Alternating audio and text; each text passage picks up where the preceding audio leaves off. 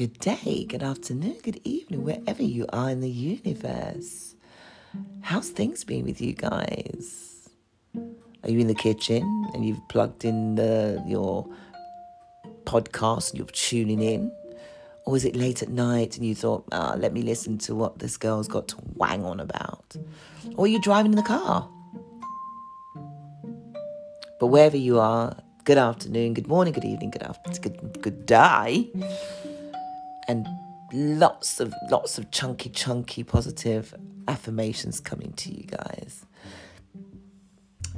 My podcast today, and it's quite a few because I've got, you know, I've decided that I'm going to get most of it off my chest. Being back in the studio and um, as I said in my last podcast, it's like, you know, I'm a singer ish. I'm not great, not at all, not at all for my sins. But hey, back in the studio, um, doing what I know best and doing what I know what to do. But today's podcast is stress eating. Yep, that's right. I am a stressed eater. And no matter what I'm doing, I'm stress eating. Help me, please, somebody. Um, as I'm about to, I'm, I want to chomp on a biscuit right now, and I'm not going to do it. And I keep asking myself, what am I stressed about? How can I be stressed? I've got a job. Woohoo! I actually, I haven't got myself a job, and you know, didn't even think I was employable. But yeah, of course I'm employable. Um, but I, on top of doing the podcast and you know researching and doing the YouTube shows and everything else, I thought I need to be amongst other people. Jesus, I need to I need to communicate not just with people who are doing great things out there. I need to actually get a job. I need to get back into the workforce. And luckily for me, this job I can work from home anyway. So did I really go and get a job that I don't need to go to work? Don't make sense, does it? it really doesn't make sense at all. But yeah, that's what I did. Um, and now I'm going to have to say to myself, okay, you're still doing working from home. You log onto the laptop at nine o'clock in the morning, and there you are, still with your butt clenched on a chair doing work. You're not walking out the door at 7 a.m. and you're not going into the office. Oh, there's days I might have to walk into the office. Did I forget to add that? But it's so where was the method in my madness? Because I know I'm crackers. Don't call me fruitcake for nothing. But here I am, like, yeah, gonna get a, you know, I'm gonna go to work. But I'm working from my home. Now, when I wasn't working from home, I still hardly could get my butt off the sofa. Yes, I'm doing exercises. Yes, I might do the odd squats. Yes, I'll go to keto. I'm doing all these wonderful things. And one minute I would lose two, three to three stones. And then I'll, you know, li- literally put it all back on because discipline just go, I'm just so not disciplined. Oh my good God. Where has my discipline gone? But yeah, I, I, See, when I stopped drinking alcohol, it was. It actually wasn't at the first attempt. I stopped. I drank. I didn't drink for ten years, and after a really, really bad case of a breakup, and then my brother dying, I hit the bottle hard. I was having alcohol for breakfast, tea, lunch, dinner. I'm wondering if I should do that again because maybe I won't eat so much and I could lose the weight. But anyway, um, not that I'm endorsing that's what anyone should do. And, you know, the scariest thing was that when I realized that if I didn't stop drinking, for anyone that's been listening to my other podcasts, if I didn't stop drinking, I would have just been in a box. It was just that bad. And there's people worse off than me, but I, for my, because of my own health reasons, yeah, I'd have ended up in a box. So when I decided that enough, enough is enough, uh, uh, sorry, when I decided that enough was enough, I literally just went, that day, I stopped. And I've had stress upon stress since stopped drinking, and I haven't picked up the bottle. I have soldiered on. What I don't understand is this I don't have half of that stress anymore, so I'm not drinking. So, why the hell have I replaced alcohol with food? Can anybody answer me that? And the truth is, I didn't realize that's what I was doing until recently. So, for the first six, seven months of COVID, um, everything was great because I was still doing what I need to do and, you know, do all the, the, the exercise. And well, actually, I wasn't a big exerciser because I didn't have that much weight to lose. But I did find that, find that, you know, slowly but surely there was the odd, mm, you're getting some boobies, girl, and you're getting some bottom, girl. Um, and I just, you know, and even though my metabolism is slowing down because I'm not, I'm never been a runner and I can't go to the gym, but I've always still been able to maintain. But as it got towards uh, September, October, November, and um, we're now in full lockdown, and I can't go anywhere, and it's cold outside, and my brain is like I have brain fog. Um, I ate for stress. So obviously I was stressing, but I couldn't tell what I was stressing about. I mean, does anyone understand where I'm coming from? Does that make sense? So it's taken three months to realize that that's what I was doing. I had replaced alcohol with food. Food that I would never have given the time of day. You know, from the McDonald's or the pizzas or the KFC. And especially that I'm just not the greatest meat lover. I have just been, I've never eaten so much curry goat in my life. And, and, and jerk. I hate jerk chicken. I hate breast of chicken. I've just eaten all this food. And my neck shows it, and my bum now shows it, my whole body, you know. And I had to say to myself, you need to eat for wellness, not eat for illness. And that's the title of today's show Eat for wellness, not for illness. I found that even though I'm eating these foods, because why the hell do people make these foods if there's nothing good about it? Do they know that these foods, when they're making these foods, that it is a trigger for certain things in people's uh, metabolism or their, their minds? Have scientists, does, you know, there's, there's, there's a scientific um, profile about people that if you eat certain foods, these are the things it triggers? Of course, there is.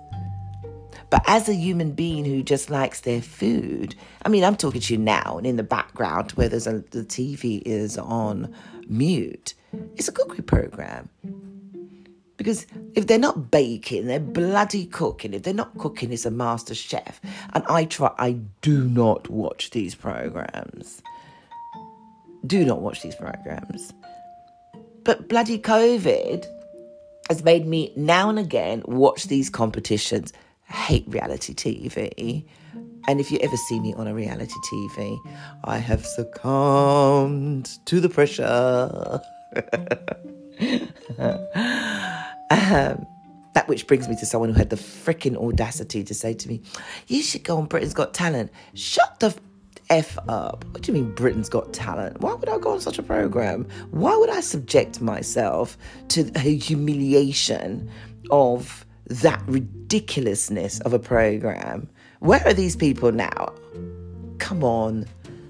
Oh, Jesus, I don't know why people do it. Anyway, that alone would make me eat for stress. That would make me double three burgers, just the thought of doing that. But in a realness, in a real world, this the, that was Valerie's grumpy moment. It's like I've had all the fun sucked out of me. But eating for wellness and not for illness has become a forefront in my mind. And I'm trying not to think about it so much because just thinking about it exacerbates the fact that I need to go and grab myself a shortbread biscuit and a whole can of Fanta twist. Um, and it's like I've pushed the destruct button and saying, oh, it'd be all right. You know, you can stop eating that when you feel like it. But after six, seven months, your body becomes accustomed. So trying to stop eating those foods, for you know, you become doubly stressed, and you're you go cold turkey, and that's happened to me three times. I would start the process, I'd start the juicing process, and then I could see the pounds dropping down. I'm going from 93 kilos, I'm now 83 kilos. And all it takes is um, something really stupid to go across my mind, and that 90 kilos is back. Because here I am late at night, I absolutely fancy a pizza. My sugar levels of, but I know it's not the sugar levels. I'm eating for stress. I'm eating because I'm I am pushing buttons that I'm not used to. And I know I'm not alone. I say this all the time through COVID or through lockdown. Yes, we're coming out of lockdown. And I did really well. You know, the last few days, I actually, again, this is for another podcast. So I'm not going to go too much, but I'm going to let you know how it was with my anxiety actually going out and being amongst other people's having a meal and the next day how I felt. That'll be in the week. I'll tell you about that. But keeping it short and sweet, is it just me that eats for stress? Because if there is a secret and to try to stop it, let me know. Can you hypnotize me, please? Because for some reason, all these years, I have one of the, you know, I'm told I have one of the best resolves and determination. Why is it that I cannot determine myself to stop stress eating? And so, one of the things I thought, let me shame myself, let me shame and blame myself in a podcast to say, how could I go from 72 kilos to 93 kilos in the space of six months? What is bothering you? And how am I dealing with that stress eating? Am I doing the yo yo? Yes, I've yo yo diet, and I don't even last a week or two. I'm not going to lie, when I've been trying all these different fads, you know, herbalists, looking at all the things. I'm looking at how my face has changed and things like that. When in fact, I should just keep it simple. Just keeping it simple.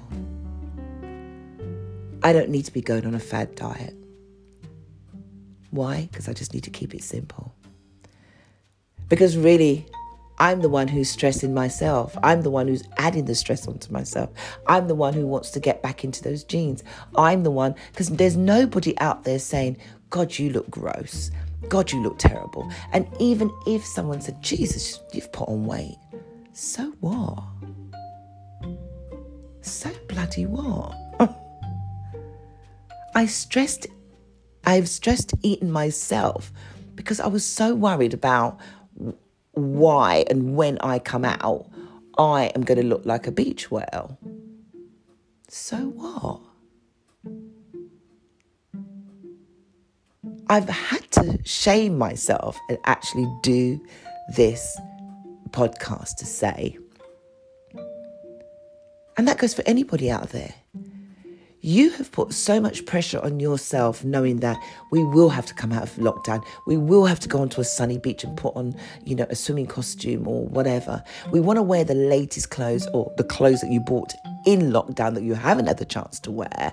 And my God, you know, it is growing dust and it could be out of fashion. So what?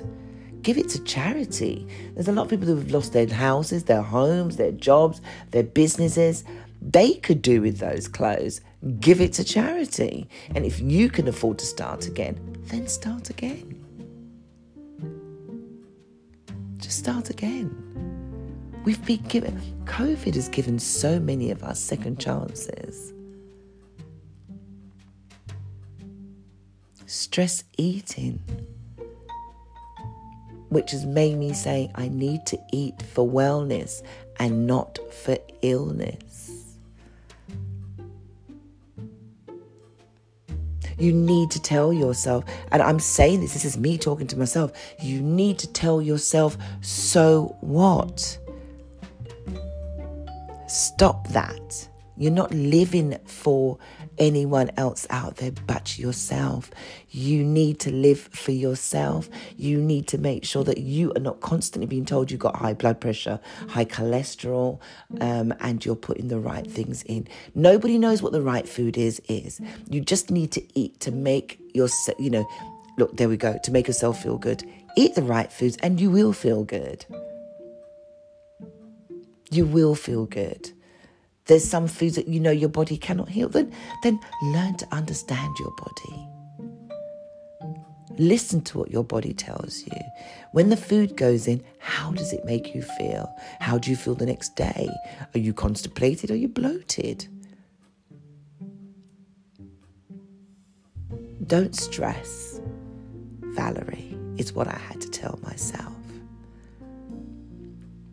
Eat for wellness you know how that food makes you feel. You know how guilty you feel when you've bought that McDonald's and that fries, and it's 11 o'clock at night, and then by one o'clock you're throwing yourself onto the sofa because you can't even make it upstairs to the bed.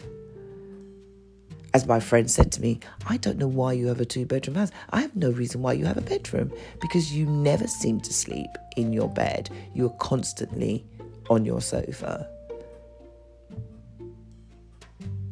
Don't know why. Crazy, crazy. Yes, yes, yes, I'm single. I'm not going to lie, I have a partner. I am fully 100% single. And so, yeah, I spend most of the time downstairs. I have a small office downstairs in my living room, and you know, it's just, it's, and I have a small office in the second bedroom, but I seem to always seem to migrate back to the sofa for God knows for whatever reasons. But is there anyone else out there that's eating for stress. And if you are, I would tell you to stop and address whatever the trauma is. Uh, if it's not about the clothes, if it's about a death, if it's about the children, if it's about the husband, the relationship that you're in. Funny enough, you shouldn't really be eating food when you're stressed out and your husband or boyfriend is stressing you out because you that's when you lose weight.